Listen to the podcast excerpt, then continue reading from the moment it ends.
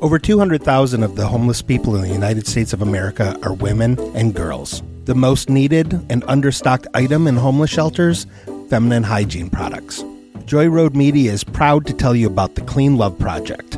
The Clean Love Project's mission is to help women and young girls feel clean, loved, and empowered by distributing clean love kits to alleviate their hygiene needs. Go to thecleanloveproject.org to find out how you can help. The Clean Love Project focuses on the Metro Detroit area, but it also distributes kits worldwide. If you are a female in need of a Clean Love kit, go to thecleanloveproject.org and request one today. Joy Road Media is a proud supporter of the Clean Love Project at thecleanloveproject.org. Are you listening? Are you listening? Yo, listening? Are you listening? Are you listening? Are you listening? Are you listening? Are you listening? Are you listening? Yo, my G. Are you listening? Are you listening? Are you listening? Are you listening? Are you listening?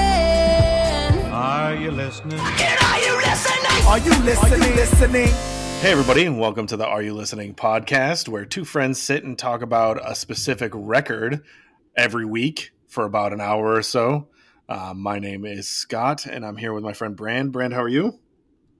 I'm good. I'm good. We try to keep it at an hour, at least I do in the editing bay. yeah, But it doesn't. it all, doesn't always timing all comes out. down to him. I, I have nothing to do with that. Yeah, if I if we put these out raw, these would be an hour and a half, hour forty five, easy. Yeah, easy. Even for the ones that like we have nothing to talk about.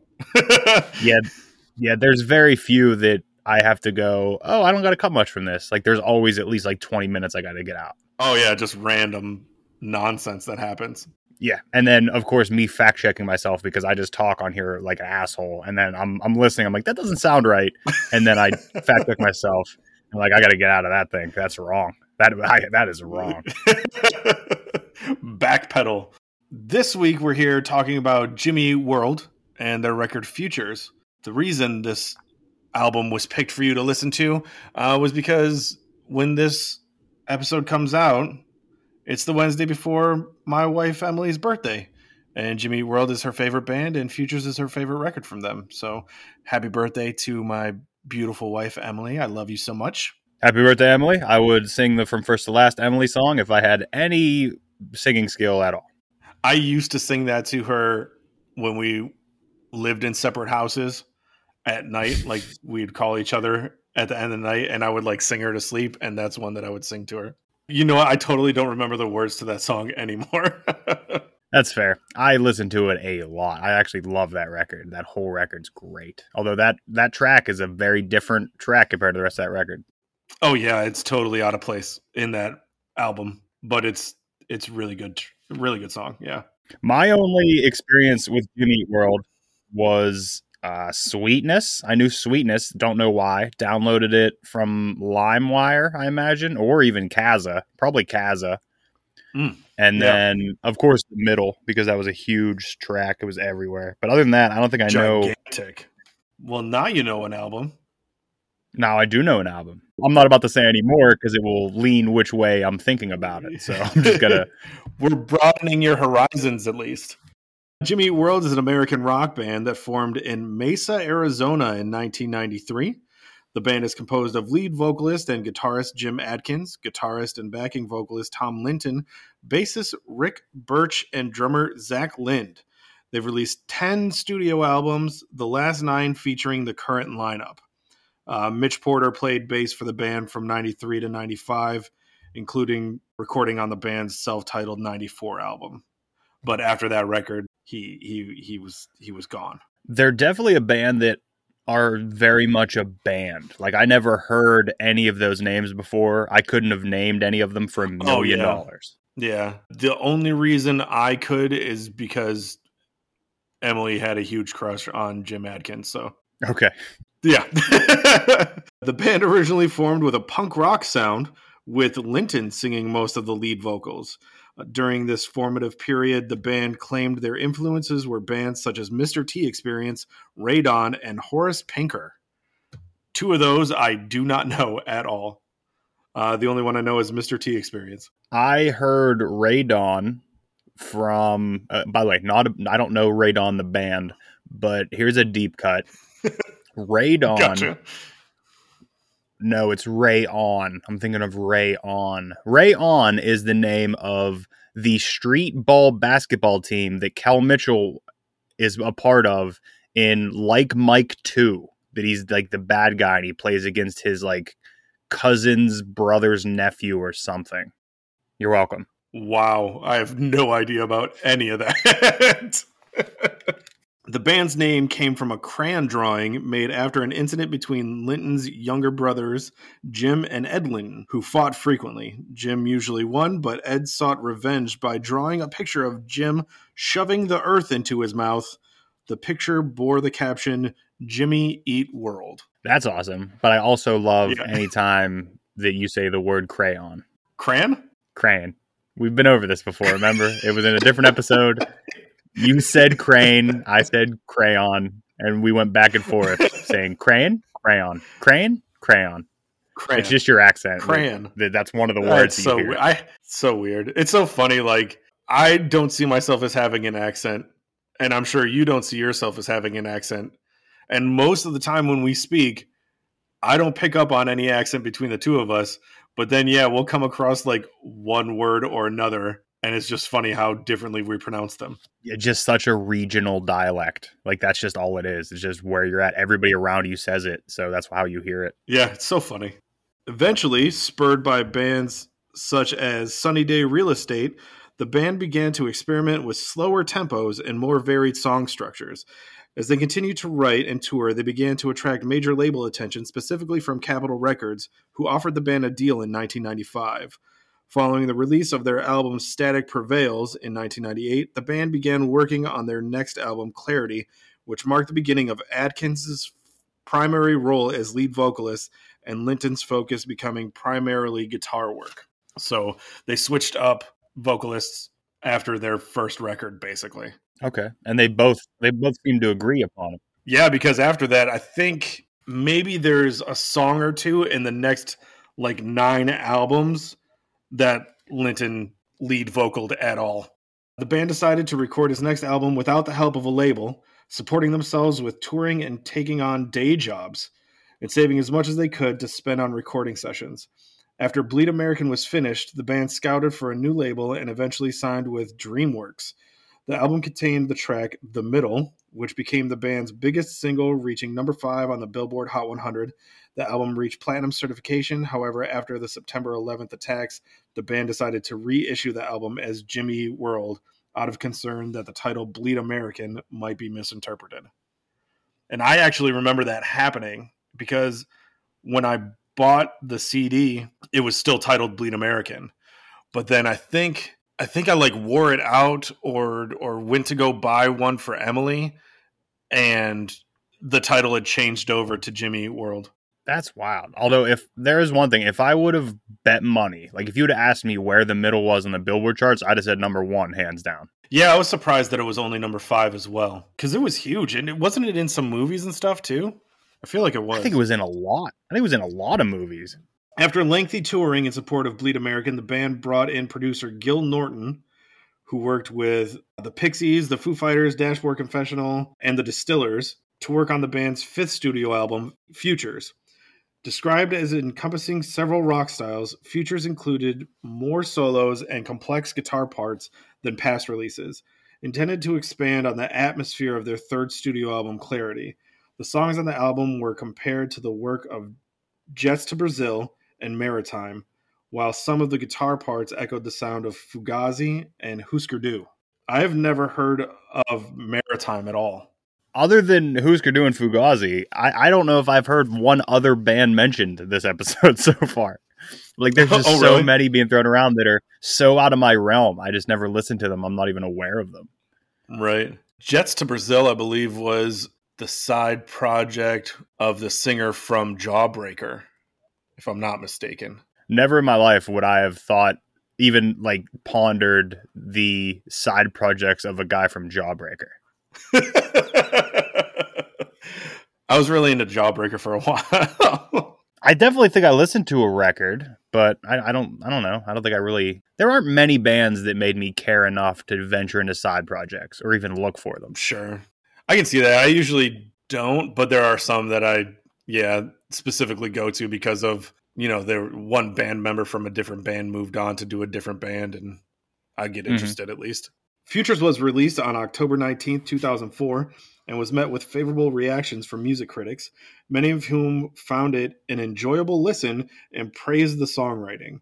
The album charted at number 6 on the Billboard 200 after selling 98,000 copies in its first week. It would go on to sell over 615,000 copies and be certified gold by the Recording Industry Association of America. That's a solid sale for that record. Yeah. I mean, 98,000 in the first week is pretty big. And it had to be like just anticipation because of the middle. Uh, yeah, I would say that that definitely put it over. Futures was promoted with headlining tours of the US, Europe, and Japan before the band toured with Green Day in the US, the UK, and Australia. So Jimmy World was opening for Green Day, promoting Futures, while Green Day was promoting American Idiot, I believe. Boy, would I have fought to get away from that show when that came, when that was happening. We went to that show, Emily and I, with uh, our friends Nick and Sean. I would have paid money to not go to that show. It was a good show. We had floor floor tickets, like general admission tickets to it. It was kind of it's the Palace of Auburn Hills where the Detroit Pistons used to play. Emily and I got up pretty close during the Jimmy World set, which was really great. They had like lights that looked like stars and the the backdrop was it was like just a black backdrop with lights shining in it. Great show. We went back and back to towards the back again when Green Day started playing, and a couple songs in their set. I think I turned to talk to Emily, and I looked back, and Jim Adkins was standing back behind us. So you you met him or you just saw him standing? No, we saw him standing, and then I looked at Emily and I said, "Go talk to him." She was like, "No, I can't go talk to him." I was like, "Just go talk to him. Just say, hey, love the set, great show. Just say hi." She's like, "No." I was like, "Come on, let's go." And I pulled her over. We walked over to him, and I was like, "Man, we love the album. Great set, great show. You know, thanks for coming to town, and we really love your music." And he was like, "Oh, thanks a lot. Really appreciate it." And he looked up at, at the stage and he was like, "You know, Green Day puts on a great show too." And Emily turned to him and said, "We came here just for you." It was it was the funniest. Thing. It was the funniest thing. There's uh I may have mentioned this on an Acacia Strain episode, but we would always anytime they came to Pittsburgh, we'd go see him at my favorite Pittsburgh venue, the Altar Bar, which is now gone. But we would go early, like find a parking spot and then just like walk around outside the venue, go eat some pizza, do whatever.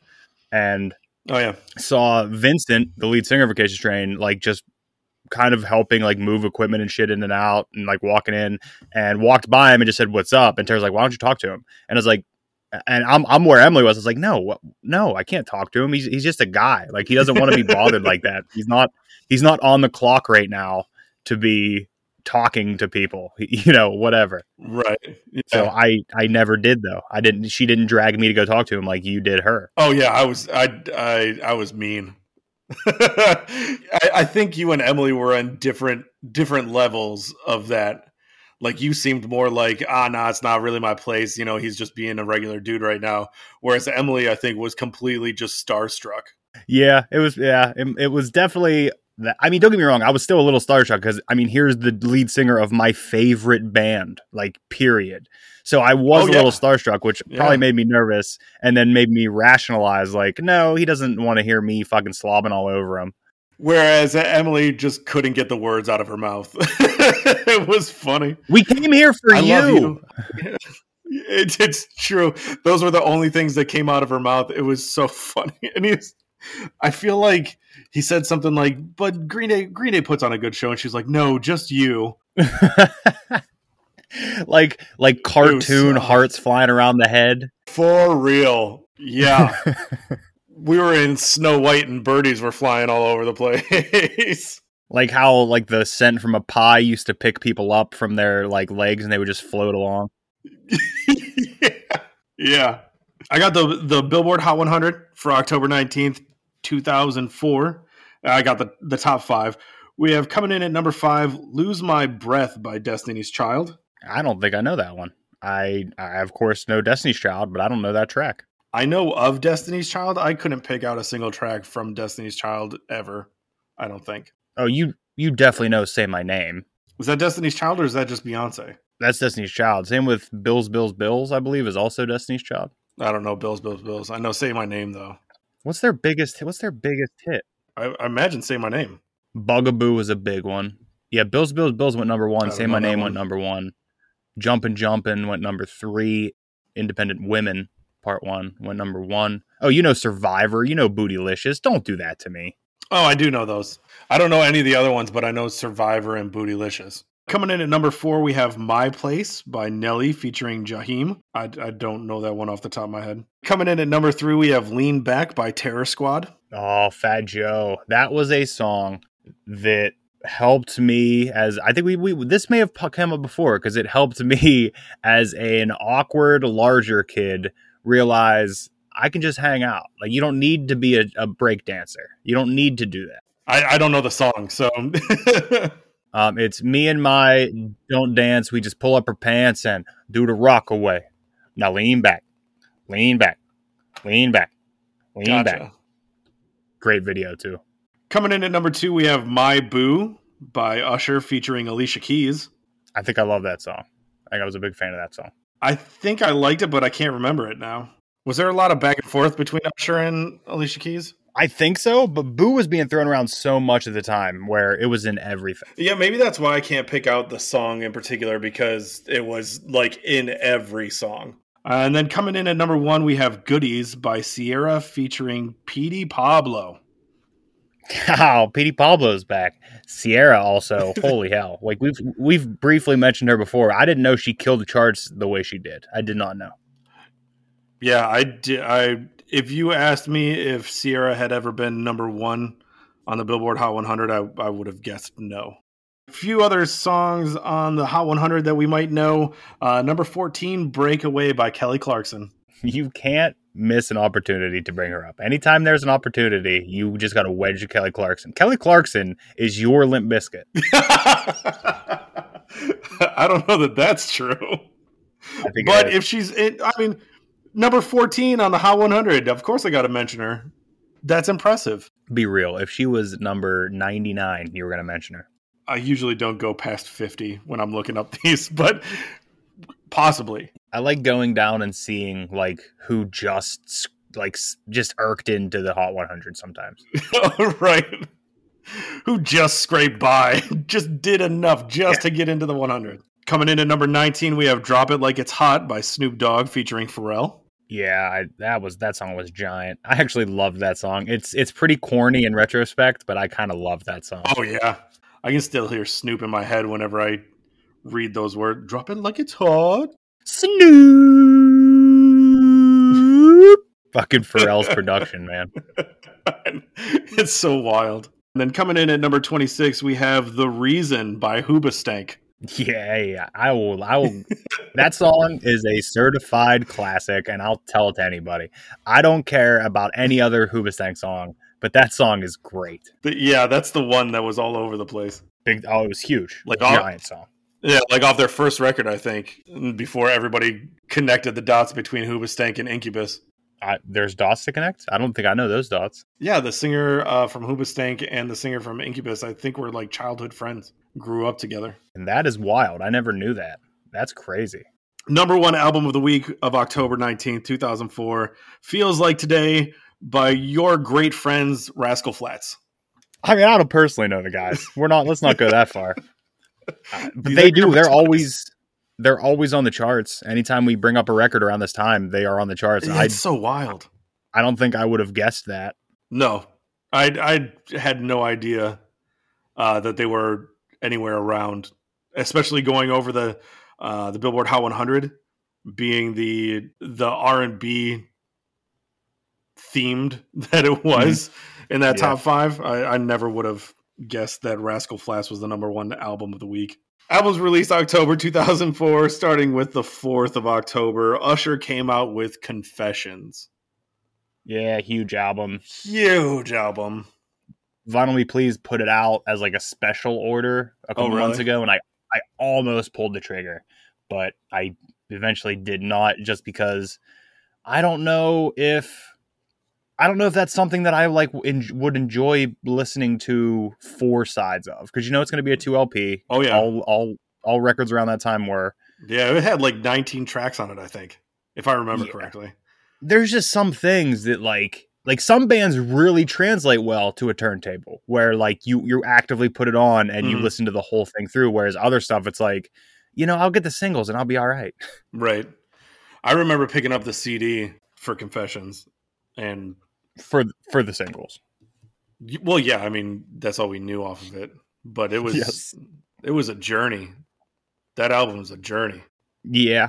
I, I don't I I've liked Usher a lot. Again, I think it might be R and B acts. I like singles, but I've Hmm. I don't know if I've ever listened to a full R and B record. I I mean, '90s R&B was where I probably listened to most of my R&B. I mean, I guess I've listened to some R and B now, but like, I guess that what would you would you still classify like Melba Moore and like some of the soul stuff, like like even Aretha Franklin? Would you consider that R and B at a certain point, like Yeah, in the don't know. eighties? Well, yeah, I don't I don't know. Classifying things just gets out of hand. I think Especially when we have no knowledge on it. that definitely doesn't help. No, not at all. Uh, coming in on the fifth, REM released "Around the Sun." I haven't listened to it yet. You will though. I know you. Will. I will. I will. I'm huge R huge REM fan as of now, and I'm I'm hoping that it doesn't like change. Like every time I hear a record and it's different, it adds another like layer of them to me. Yeah, And I, I know for a fact I don't think any other record's going to compete with their first two in my head. right.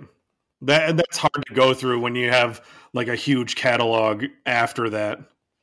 And I just hope they don't change my opinion enough to be like, no, I don't like all of REM because I want to like all of REM. Yeah, for sure. Next up, we have Good Charlotte: The Chronicles of Life and Death. That's not the big one, right? That's the follow up to the big one. I have no idea what this one is.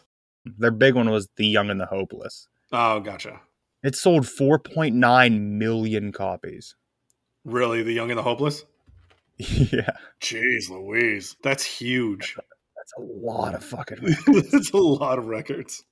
Also released on the 5th of October, William Shatner released Has Been. yeah. Yeah. I was aware that existed. Captain Kirk giving Yeah. you some audio love.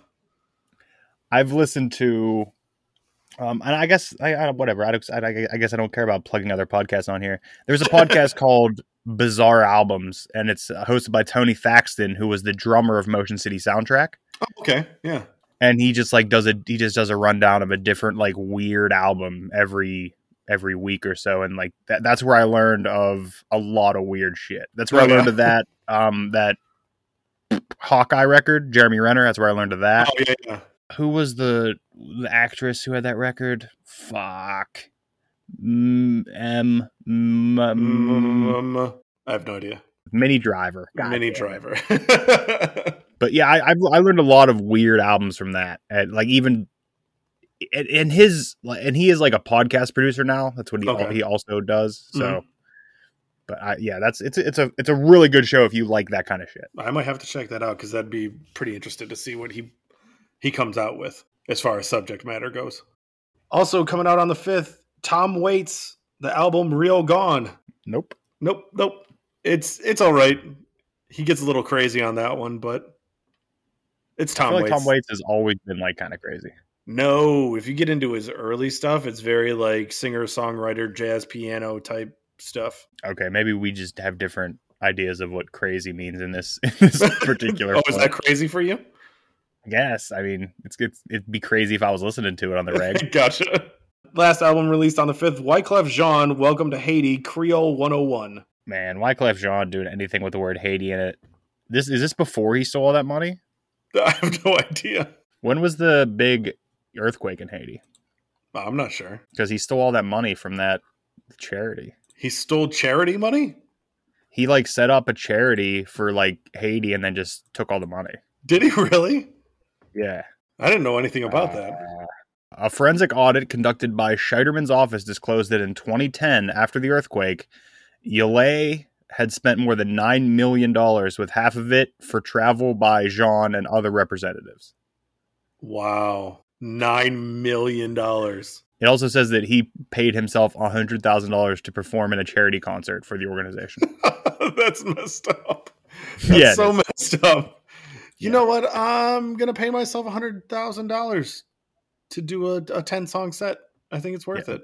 That's all I think of when I think of Wyclef Jean. I know he's an incredible musician, but that for some reason that's just in my head. When I think of Wyclef Jean, I think of him stealing Hades' money. So crazy. Coming out on October 11th, James Blunt back to Bedlam.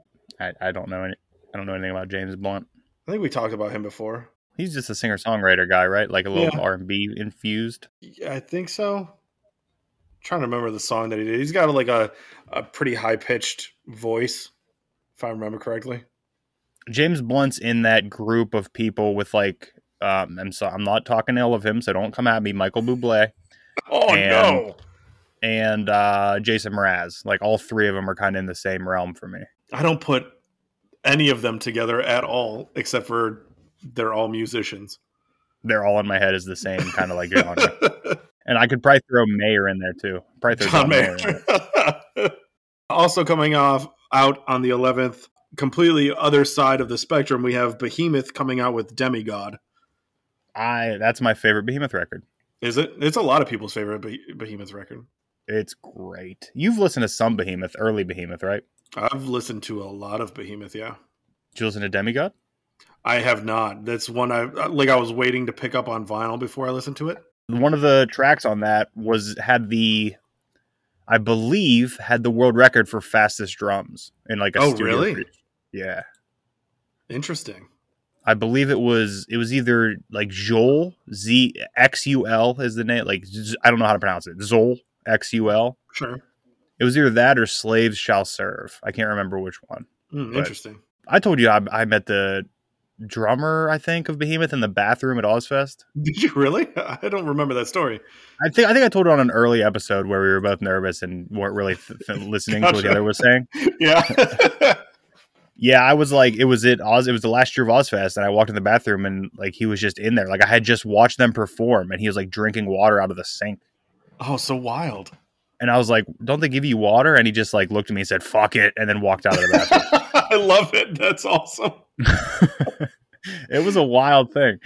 And I mean, I guess I can never be a hundred percent sure it was him because, like, I mean, he had the what's the the the grease paint on and yeah, shit. the yeah the paint and the hood and stuff. and like I guess fans like do show up wearing that shit, but it looked just like the dude I saw on stage. So there's a chance it wasn't, but Right. I'm, I'm like ninety percent sure it was. That's awesome. Uh, coming out on the 12th, we have Sum 41 releasing Chuck. Yeah, that's where I fell off. I didn't care. I love, Yeah. love that first record, but Chuck, I didn't really care. Yeah. Uh, Mos Def came out with the new Danger. Never listened. Uh, it's pretty good. Not as not as good as uh, Black on Both Sides, in my opinion, but it's Mos Def. I I love him as a rapper. I think he's fantastic. Um, and also, Straylight Run came out with their self-titled record. I don't know who that is. Straylight Run is the I don't want to say side project because uh, he left Taking Back Sunday, but remember I was talking about uh, on Louder Now. I didn't like it as much because the guitarist and harsh vocalist left the band. This Mhm. is the Straylight Run is the band he started after that with uh, I believe his sister. Oh. not really harsh vocals in that record at all, but uh, it's really good. I really really like it. I've never even heard it like mentioned, like which is weird. You'd think I would have heard the name mentioned with the people that I know who love Taking Back Sunday. well they might love taking back sunday without the original guitarist harsh vocalist because because they also love louder now Yeah, your Taking Back Sunday hottest take. Whoa, your Taking Back Sunday take is hot. yeah it is apparently released on october 19th so the same week as futures we have Bizzy Bone with alpha and omega I've never listened to a solo record from any of those guys. I didn't know that Bizzy Bone came out with a solo record. Do you know that Bizarre has like nine solo records from D12? Really? yeah, exactly. Exactly. That was my same re- reaction when I heard it. Yeah, I never knew that. I never heard it. I never heard any of like Bizarre's solo stuff being promoted at all. Okay, I guess I lied about nine, but he has seven.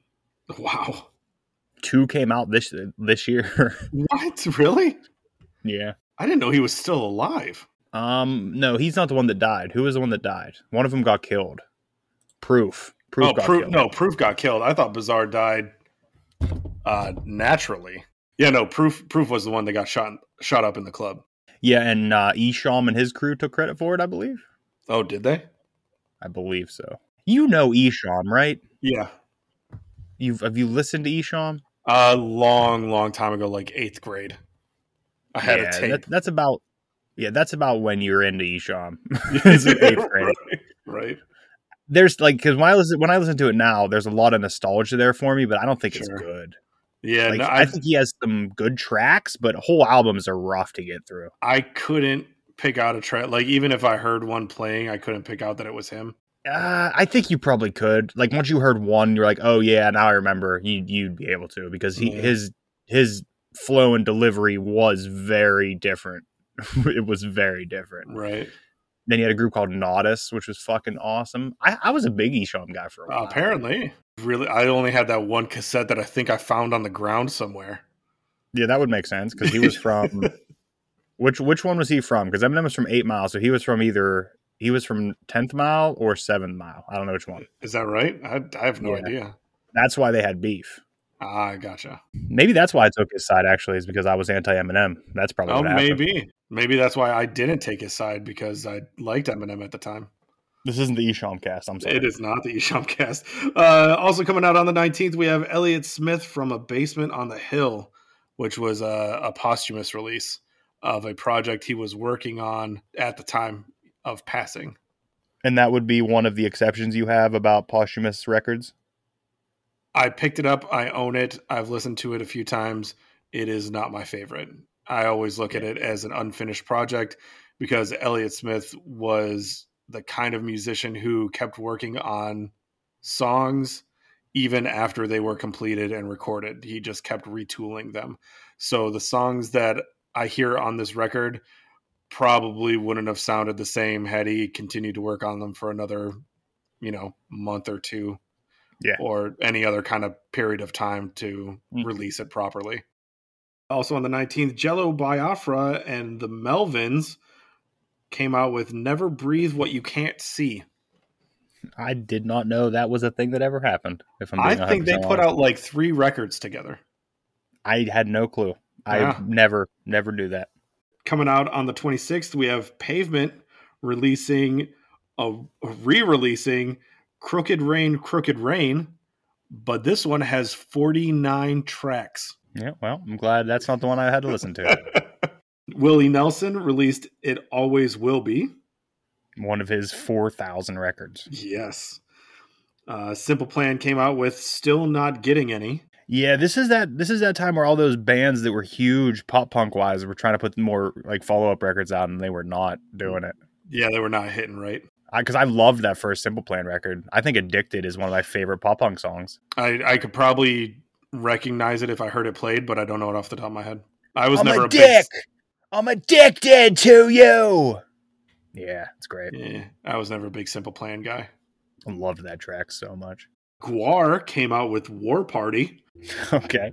The only Gwar album I, I'm like super familiar with is Scumdogs the Universe. Like that's the only one I'm super familiar with. I don't think I've ever listened to a full Gwar record at all.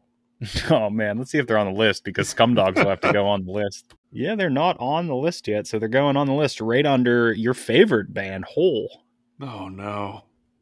I forgot that was on the list for me. You're damn right it is. Fucking stoked on it. Uh, and then lastly, coming out October 26, 2004, Trick Daddy with Thug Matrimony, Married to the Streets. Yeah, I don't think I've ever disliked the Trick Daddy record. I don't think I know anything by Trick Daddy, but I know he was a uh, prominent name for quite a while. Yeah, I, I listened to Trick Daddy way before I understood what Trick Daddy was talking about. gotcha. That's it for records released October 2004. I think now we can get into your track by track notes for Jimmy World's album Futures. So we'll open it up with the intro track, the opener, which is Futures. So Yeah. the song Futures off the album Futures Mm-hmm. by the band Jimmy Eat World. First thing I got right off the bat of this is this actually feels refreshing to me. Like this this track, the sound, it feels refreshing. I'm used to hearing music like this Yeah, that has such a, a negative lilt to it. sure. Like it's such a like down on myself, you know, even just downright sad. Right, yeah. And this didn't give me that. Like it was just it, it kind of lifted me up and made me happier rather than bring me down, which is what a lot of the music that sounds like this I get I get from a lot of it. Sure, yeah. I really, really like this track, and I think it's a great opener. Like I think I- it really sets the tone for this record. Yeah, I really love the dynamics of this track. Starting off the way it does with like kind of the the heavier riff, heavy being you know heavy for this style of music. Yeah, it, it's definitely a relative term when we talk about it with this album. But going from that to that um really toned down middle part of the song and then picking back up a little bit I love that dynamic shift in this song. I was just refreshed. Like honestly, when I listened to it, I was like, "This is awesome." Because I do like music like this, but most of the time, the music sounds like I- I'm supposed to be in a dark room alone. Right, the lyrical content turns to Yes. emo. Yeah, Yeah. and not even like because I don't mind emotional, but I guess I guess emo does basically not mean emotional, means sad Yeah. for the most part. Yeah, I, I guess that like emo does mean emotional, but it, when people talk about it, it takes on the context of just being a sad boy. Yeah. Yes. yeah. Uh, next track we have just tonight. Yep. There are electronic noises in here that you cannot be a fan of. uh, the electronic noises take on a different uh, a different tone for me when it comes to specific bands. Okay. Uh, I don't mind them as much when they're surrounded by real instrumentation. Yeah, I think a major part of them on this track is they're a they're a perfect garnish. Like they're not Right, even a yeah. side. They're not Yeah. even a side to your meal. They're just a very nice garnish on this, and they work perfectly. Yeah, it's a, it's a sprig of parsley on the side of the plate. 100%. You're not going to eat it, but you don't mind that it's there. Yeah, one hundred percent. Th- these first two tracks had a very familiar feel to me. Like Okay. I I know I've never heard them. Like I know I've never heard them, but there's parts of them where I sounded like they sounded like I've heard either something very similar Mhm. or or it just reminds me of something. I couldn't quite put my finger on it though. But even though even if this isn't a, a quite a positive leaning track, I, it still felt more uplifting to me than than not. That, that's what I get from Jimmy World. Like even when they're more negative in their lyrical leaning, like they they have that There's still optimism. yeah they have that like that pop music trope where it's happy sounding music with sad sounding lyrics sometimes. Yeah. Yeah. that I really appreciate. Yeah, I, I like that, and maybe that's what it is. Maybe it is because it's it's the, the music is a little happier that Yeah, makes it much more palatable for me. Well, yeah, it's just a really great, solid track. No problems, no problems here at all. good, good. Next track is "Work." hmm Uh, backing vocals done by Liz Phair on this track. Ask me how long in my life I thought Liz Phair was like a place you could go to. Is that right? Yeah, Hundred percent, hundred percent.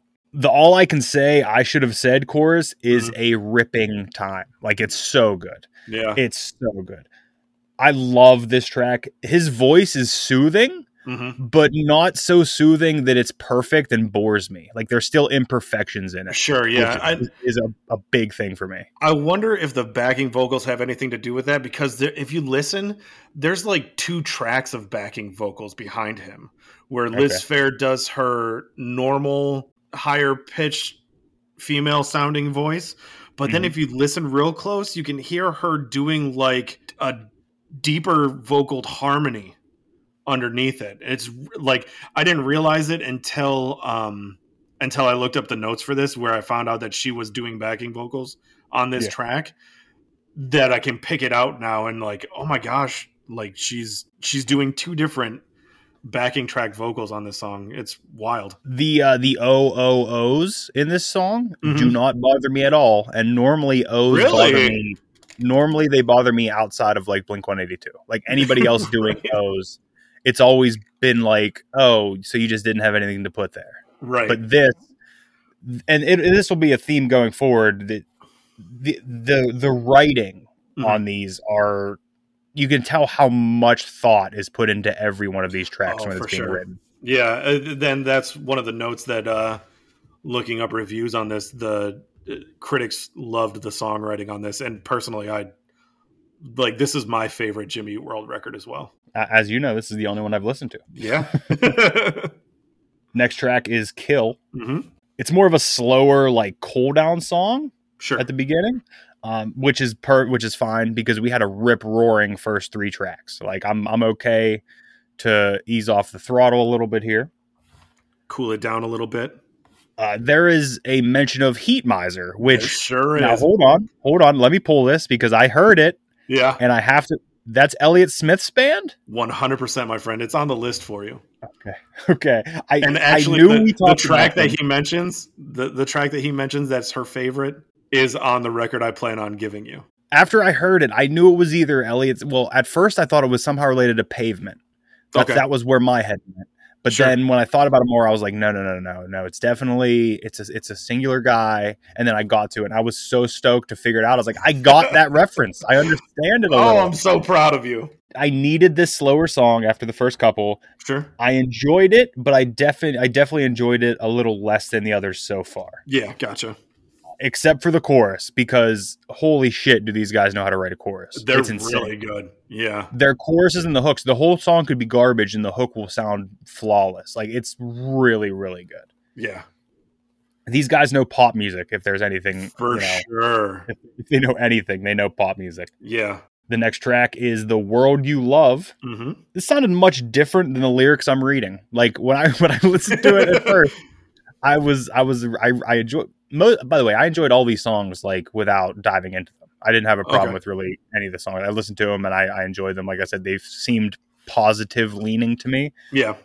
when I read the lyrics to this one, it did not did not seem like what I was hearing. Right. I lo- I love it sonically, but it seemed like a bit of a downer wh- when I got into the lyrics, into the meat of this thing. Sure. Again, though, great sounding chorus. It's it's probably a minute longer than I'd like, Okay. but with the bridge part, it's probably a better track. Like standalone. Like if you Right. stand it alone with that little bridge in there, it's a much better track. But yeah. when I'm listening through the album, I think I think I'd shave a minute off it. Gotcha. Next track is Pain. Yes. It takes my pain away. It's fucking so good. It's so fucking good. Just excellent stuff here. Super catchy, super well written. Again, the O's don't bother me. The O's are being used as O's should be, and this track is the perfect length. Yeah, I don't see them being used as like the lack of lyrical content, but more of No. adding like a vocal instrument to the song. It's like shading. Like there it's not what's coloring the song, it's giving a little shadow to it, Yeah. depth. Next song we have Drugs or Me. Sure. Very slow piano intro. The the cool down of the cool downs. Yeah. Wow, is this track beautiful and special and extremely relatable. It is so heavy in the feelings. Is there is that a violin? Did I hear a violin at some point on here? I know you're the you're the instrument guy. So this track has string arrangements, so multiple Okay. stringed instruments done by David Campbell.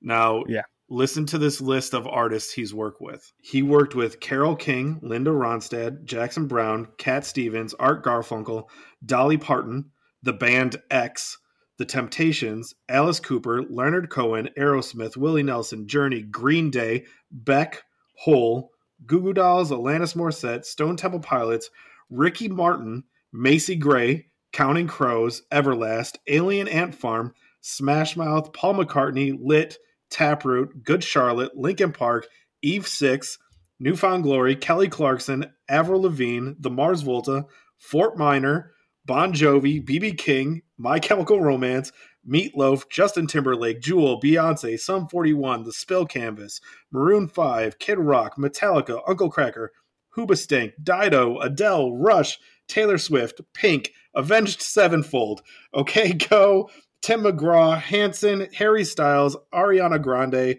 Ben Platt, and Billie Eilish, just to name a few. So anybody that's had a hit single in the past 50 years. Dude, he has so much work under his belt with legendary acts. It is crazy. Yeah, no, that's that's pretty insane. Yeah. Uh, as somebody who uh, I mean, I've said it before. No, it's no surprise. I, I've had parents with substance issues, Mhm. um, and the the whole like I can't tell if it's you or the drugs, yeah. in, insane. Like I felt that to my core, For connected with that to my core. Um, both, by the way, both parents seemingly in better places. I mean, my dad still has some, you know, alcohol problems here and there, but my mother's absolutely in a much better place, which I'm so proud of her about. Yeah. But good, good. This and does this also like address both sides of that relationship at one point? Like they almost go back and forth. I kind of feel like it does. Yeah. Yeah, it's it's it's this track is absolutely incredible. I knew that these guys were great music- musicians with how this album was laid out. Like Mhm. it, just just by going from the the speed of the first couple tracks to slowing it down to picking up a tiny bit to coming into this. It, I but the way that this track alone is breathtaking blows me away. This Yeah. track is it, it might be flawless. It's an amazing piece of music. It's an amazing piece of art. This track is gorgeous.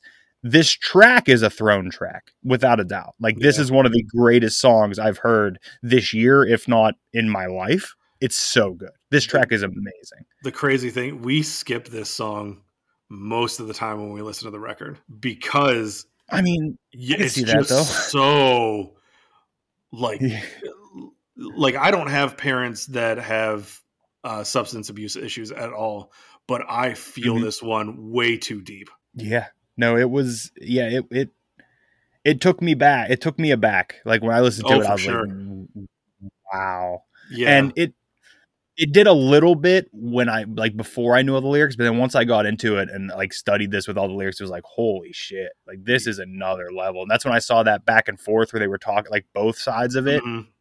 It's it feels like when you confront some like you uh, when family members confront somebody with an abuse issue.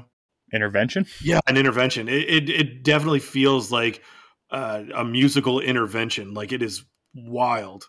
See, it feels to me like even more defeated than that. Because if you're at the point where you're you're you're just saying like I can't tell if it's you or the drugs, you've already been down that road sure about having the conversation that's like, I wish you wouldn't do this. I wish this isn't what was happening.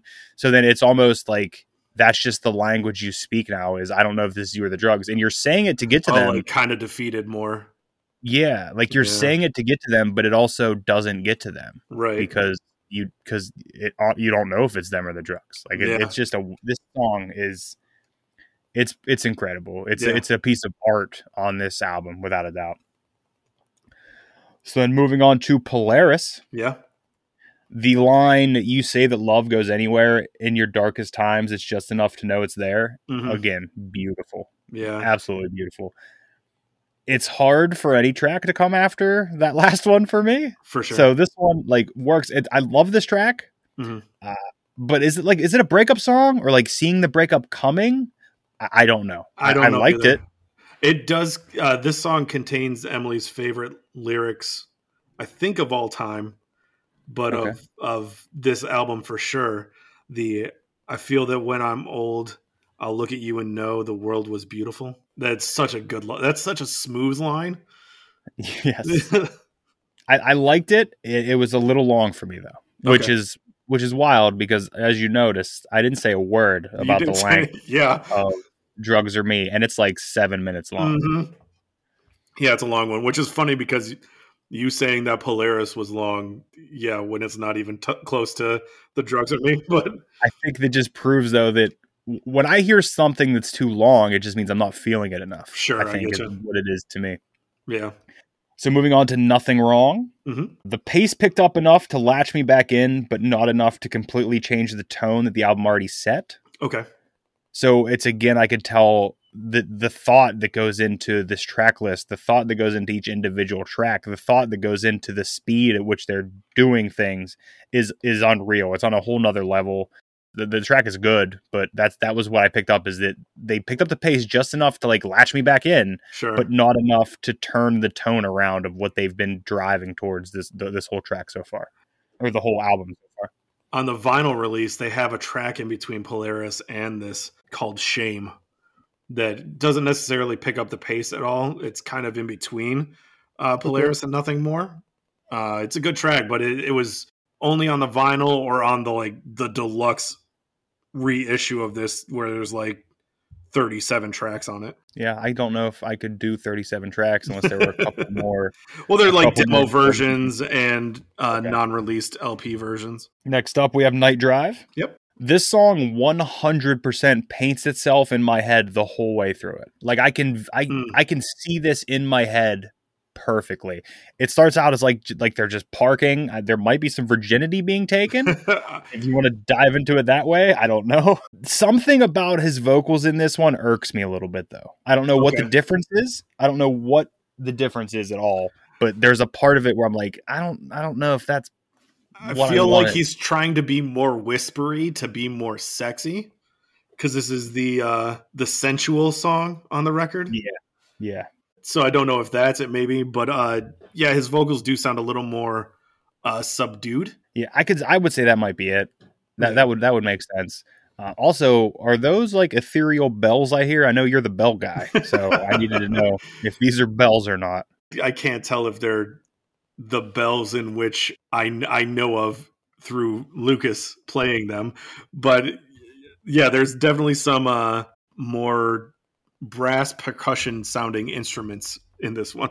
And then I, I I also feel like this is the longest track on the record, but it definitely isn't. It is not the longest track, but it it gives you it can give you that feel if you're uh if you're not quite if you're not in it, yeah. And then final track closer, we have the Jordan, um, because it's 23. 23, I got it. And why this wasn't about his flu game, I'll never know because it should have been. The long intro of this after the track prior feeling long didn't help this track at all for me, okay. but it's it's it's high quality meat inside of the sandwich. Once you really get into it, it's a very beautiful song. Yeah. And I I had to like I feel like this is a song that may have played at your wedding in my head is what I thought of. I, like, I could see this at your wedding. I you know what? I don't know if we played it at the wedding or not. Okay. I it it wasn't our first dance song. I know that, but it wouldn't surprise me if I put this on the list for the DJ to play it. Okay. Yeah, that that's all when I finished it, like with the lyrics and everything, I was like, yeah, I could see that. I could Yeah. see that being at their wedding. Uh, I covered this song at a couple shows before, uh, which is really tough to do when it's just you and acoustic guitar, especially with that opening. But yeah, this song, there is a four album run for Jimmy Eat World where they pick the best songs to close their albums. And I think this, this is like the the perfect song to close the record. Yeah. Personally, you cut off that intro at the beginning of it, and Mhm. it's a better song to me. But I understand you're, you, if you're winding down an album, I'm sure it was thought Yeah. of. Like, I don't think anything is placed anywhere on this record without them going over it with a fine tooth comb. I think, and I think that shows in the vinyl release and the CD release with that cutting out that one track Mm-hmm. uh, because it's it's not a bad track, but I don't know that it's necessary. Yeah. and I think they realize that, and as a vision, a vision as a whole record, they were like, "Nah, we don't need it. Let's keep it at you know, let let's keep it where we have it and streamline it a bit more."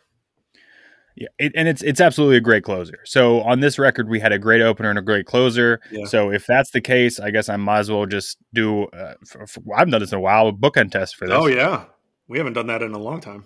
There's two very different vibes Yeah, in the opener and the closer here, and I think you I think you could figure out the journey in between the two. I don't know if you're going to get to the depths that you get to with sure. like drugs or me, Yeah. But if you hear those two, you're definitely hearing a difference.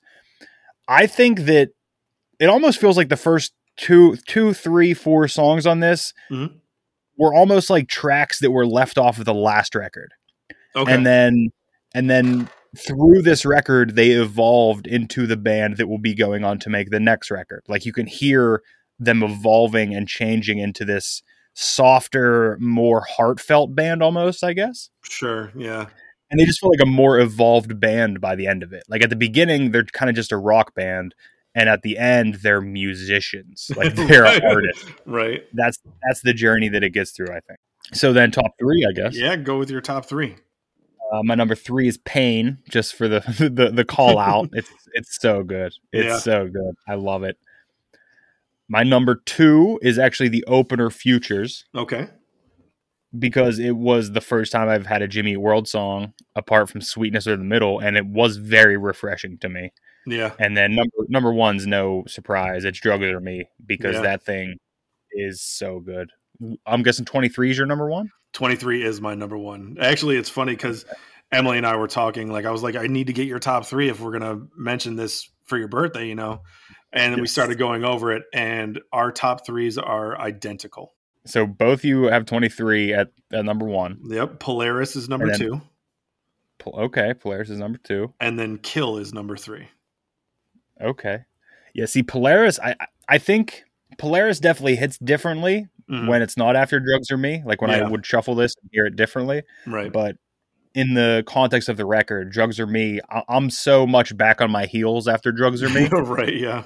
That you could have played the Macarena afterwards, and I'd be like, "That's a decent Jimmy World song," you know, it's all Right. right. Right. I was just, I was just floored by it, like Yeah. genuinely floored by that track. Yeah. So, uh, Jimmy World Futures, throne, own, phone, or grown, my friend. It's an own. It's a definite own. I, after my first full run through, hmm I actually went to look for it on vinyl, and you can't get it for less than like sixty bucks right yeah, now. it's it's pretty up there as far as uh, just picking something up. yeah, there's like eight different pressings, and all of them are like minimum sixty. And Yeah. so I was like, I was like, it'll be repressed at some point, or I'll find it somewhere. But it, it is an own, and I will own it. I, I really enjoyed the record. Oh, I'm glad I- It, it makes me want to listen to more Jimmy Eat World, for sure. but I, I don't want it to be like that the Weezer situation where I don't want to dive too deep, and then there's too much, and then I lose interest in what I do like. I could give you like like I said earlier, there's four records of theirs that I think are just amazing. They have a lot of stuff later on that I don't really like as much. So Bleed American is the one with the middle and sweetness. And I'm definitely gonna go listen to that one. I'm yeah, definitely gonna go listen. super good. because that that is that is kind of the as I said, there seems like there were two different Jimmy worlds on this record. Sure. And I did enjoy as much as I love drugs or me, I did enjoy that the the The rockin' sound. the, the rock and sound more than I enjoyed the other stuff, but I still enjoyed the other stuff a lot too. Yeah, uh, the record after this, Chase This Light, is an excellent record. I love it. Uh, it's really a really close second uh, as far as their discography goes for me.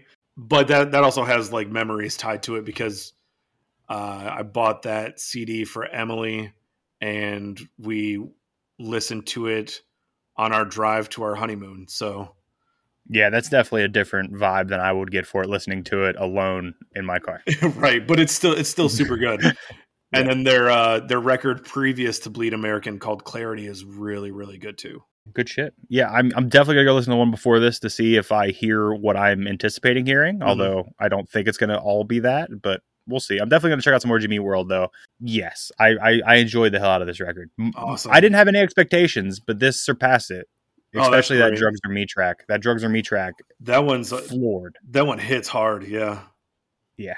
And I I don't usually get down on stuff like that. So Right. like I for some reason it re- really really it really hit the right note. yeah. Well, you weren't lis- just listening to Jimmy World this week. Uh, what else? No. What else were you listening to? I was listening to something maybe on the other side of the spectrum. um, My record of the week is Two Chainz debut record, uh, based on a true story. Oh wow, yeah, that's that's completely on the opposite side of the spectrum.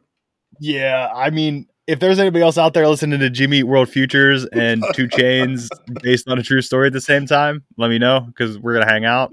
But- right. Yeah, I, I just I don't know. I, I haven't listened to Two Chainz in a while, and I Mhm. just threw it on, and I was like, yeah, yeah, I still like Two Chainz a lot. so, what was your record of the week? uh, my record of the week is uh, actually Endless Mike and the Beagle Club, St. Paul. Okay, yeah, yeah, Yeah, I went back and uh, listened to. They only have like four records, right? They have four like actual records, and they have a lot of other just random stuff. Yeah, I listened to all four, and then really latched on to St. Paul. Mhm. Uh, really loved it. So much so that I have it coming. It should be here on Wednesday. Yeah, that's what I like to hear. Yeah. That's awesome. I'm Yeah. stoked. That's that's awesome. I don't even own St. Paul on vinyl. Oh no, it's super good. Actually, if you want it, it's uh I know you're not ordering right now, but it's only 12 bucks at AF Records. Yeah, that is very cheap. I may have to just yeah, it's that. super cheap. And I think uh $4 shipping. So a total of like 16 bucks. Which is cheaper than you can get like basically any record for before shipping. 100%. Yeah, good shit. I'm glad. And Yeah, did, it's have so you, good. Like you, you. So you listened to all their, all four of their records, Mhm. Yeah. and and you enjoyed the whole journey. I did uh the one in between the Husky tenor and St. Paul didn't hit me as hard. Uh I forget Is what the the title we are was. at war. It was the green cover. Yeah, it's like we are still at war or something. War. I can't remember. yeah, right I think so. Uh, it was good. It just didn't like it. It didn't do for me as much as uh, the Husky tenor or St. Paul did. Was Baghdad on that one? Oh, I can't remember. It's the it's the fucking hardcore song. You would remember if it was on there. I I, mean, I listened to all of them while I was working, so I just had Oh, okay. I just had them. Uh, I still feel like it would have been a, a switch up though because Mike is harsh vocals the whole time. I'll have to re-listen to it. Okay, not the whole time. I Uh, lied, but No, Baghdad is not on it. okay, that must be on like a B sides record. Then you need to listen to Baghdad. I need to listen to it then because yeah, I don't. I don't think I heard Baghdad. No, I listened to pieces of string too small to use. I listened to Mhm. the Husky tenor. I listened to uh, "We Are Still at War" and then St. Paul. Yes, you have to listen to that B sides, or at least I'll, at least I'll find a video or I'll send you a link to Baghdad because man, that Okay. song it fucking goes. They blew me blew my mind when they played it live. I said, "What's happening? This is not endless Mike. This is not endless Mike at all." yeah, So then all that's left is for me to give you next week's record. I guess. yeah. I'm excited. Let's uh let's hear it. What are we? What are we? I had it planned already. Down. I, this is one that I didn't. I wasn't like worried after the DevilDriver episode.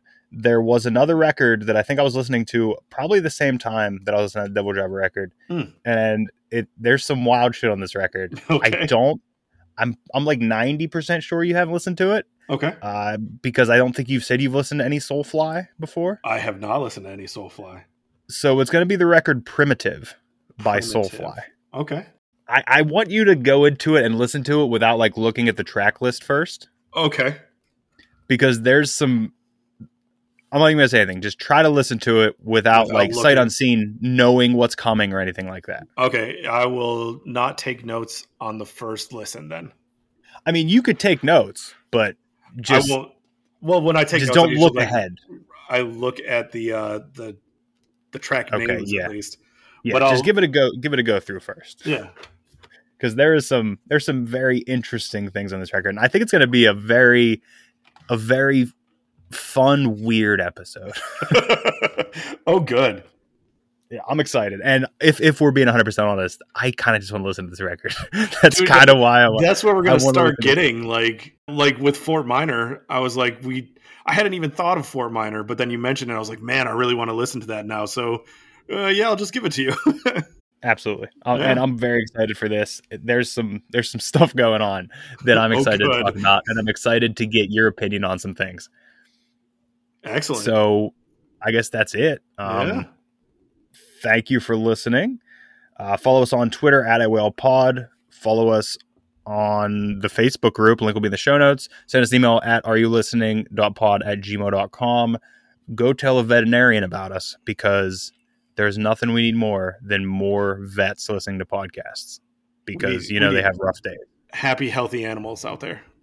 Yes, and and that. if if nothing else, this this podcast is to make you happy and healthy. Nope, healthy doesn't apply. Um, Mentally healthy. other than, Mentally. yeah, mentally healthy. other than that, though, Scott, thank you for the episode. Thank you for the record. Thank you for the friendship. I thank you. I'm glad you liked it. I'm sure Emily will be really glad that you liked it too. She was worried. I'm glad that I liked it. Also, I did not want to come in here and shit on this thing, and I'm glad I didn't even have to try hard not to. Like, I, I- Yeah. the album was that good. I'm so glad.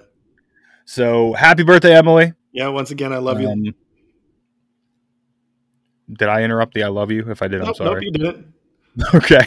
All right. Um, other than that, I think that's it. So, Yeah. are you listening? Are you listening? Happy birthday to my beautiful wife, Emily. I love you so much. Happy birthday, Emily. We came here just for you. We came here for you. Yeah, once again, I love you. Happy birthday, Emily. Lifestyles of the rich and the famous. They're always complaining. Always complaining. If money was such a problem.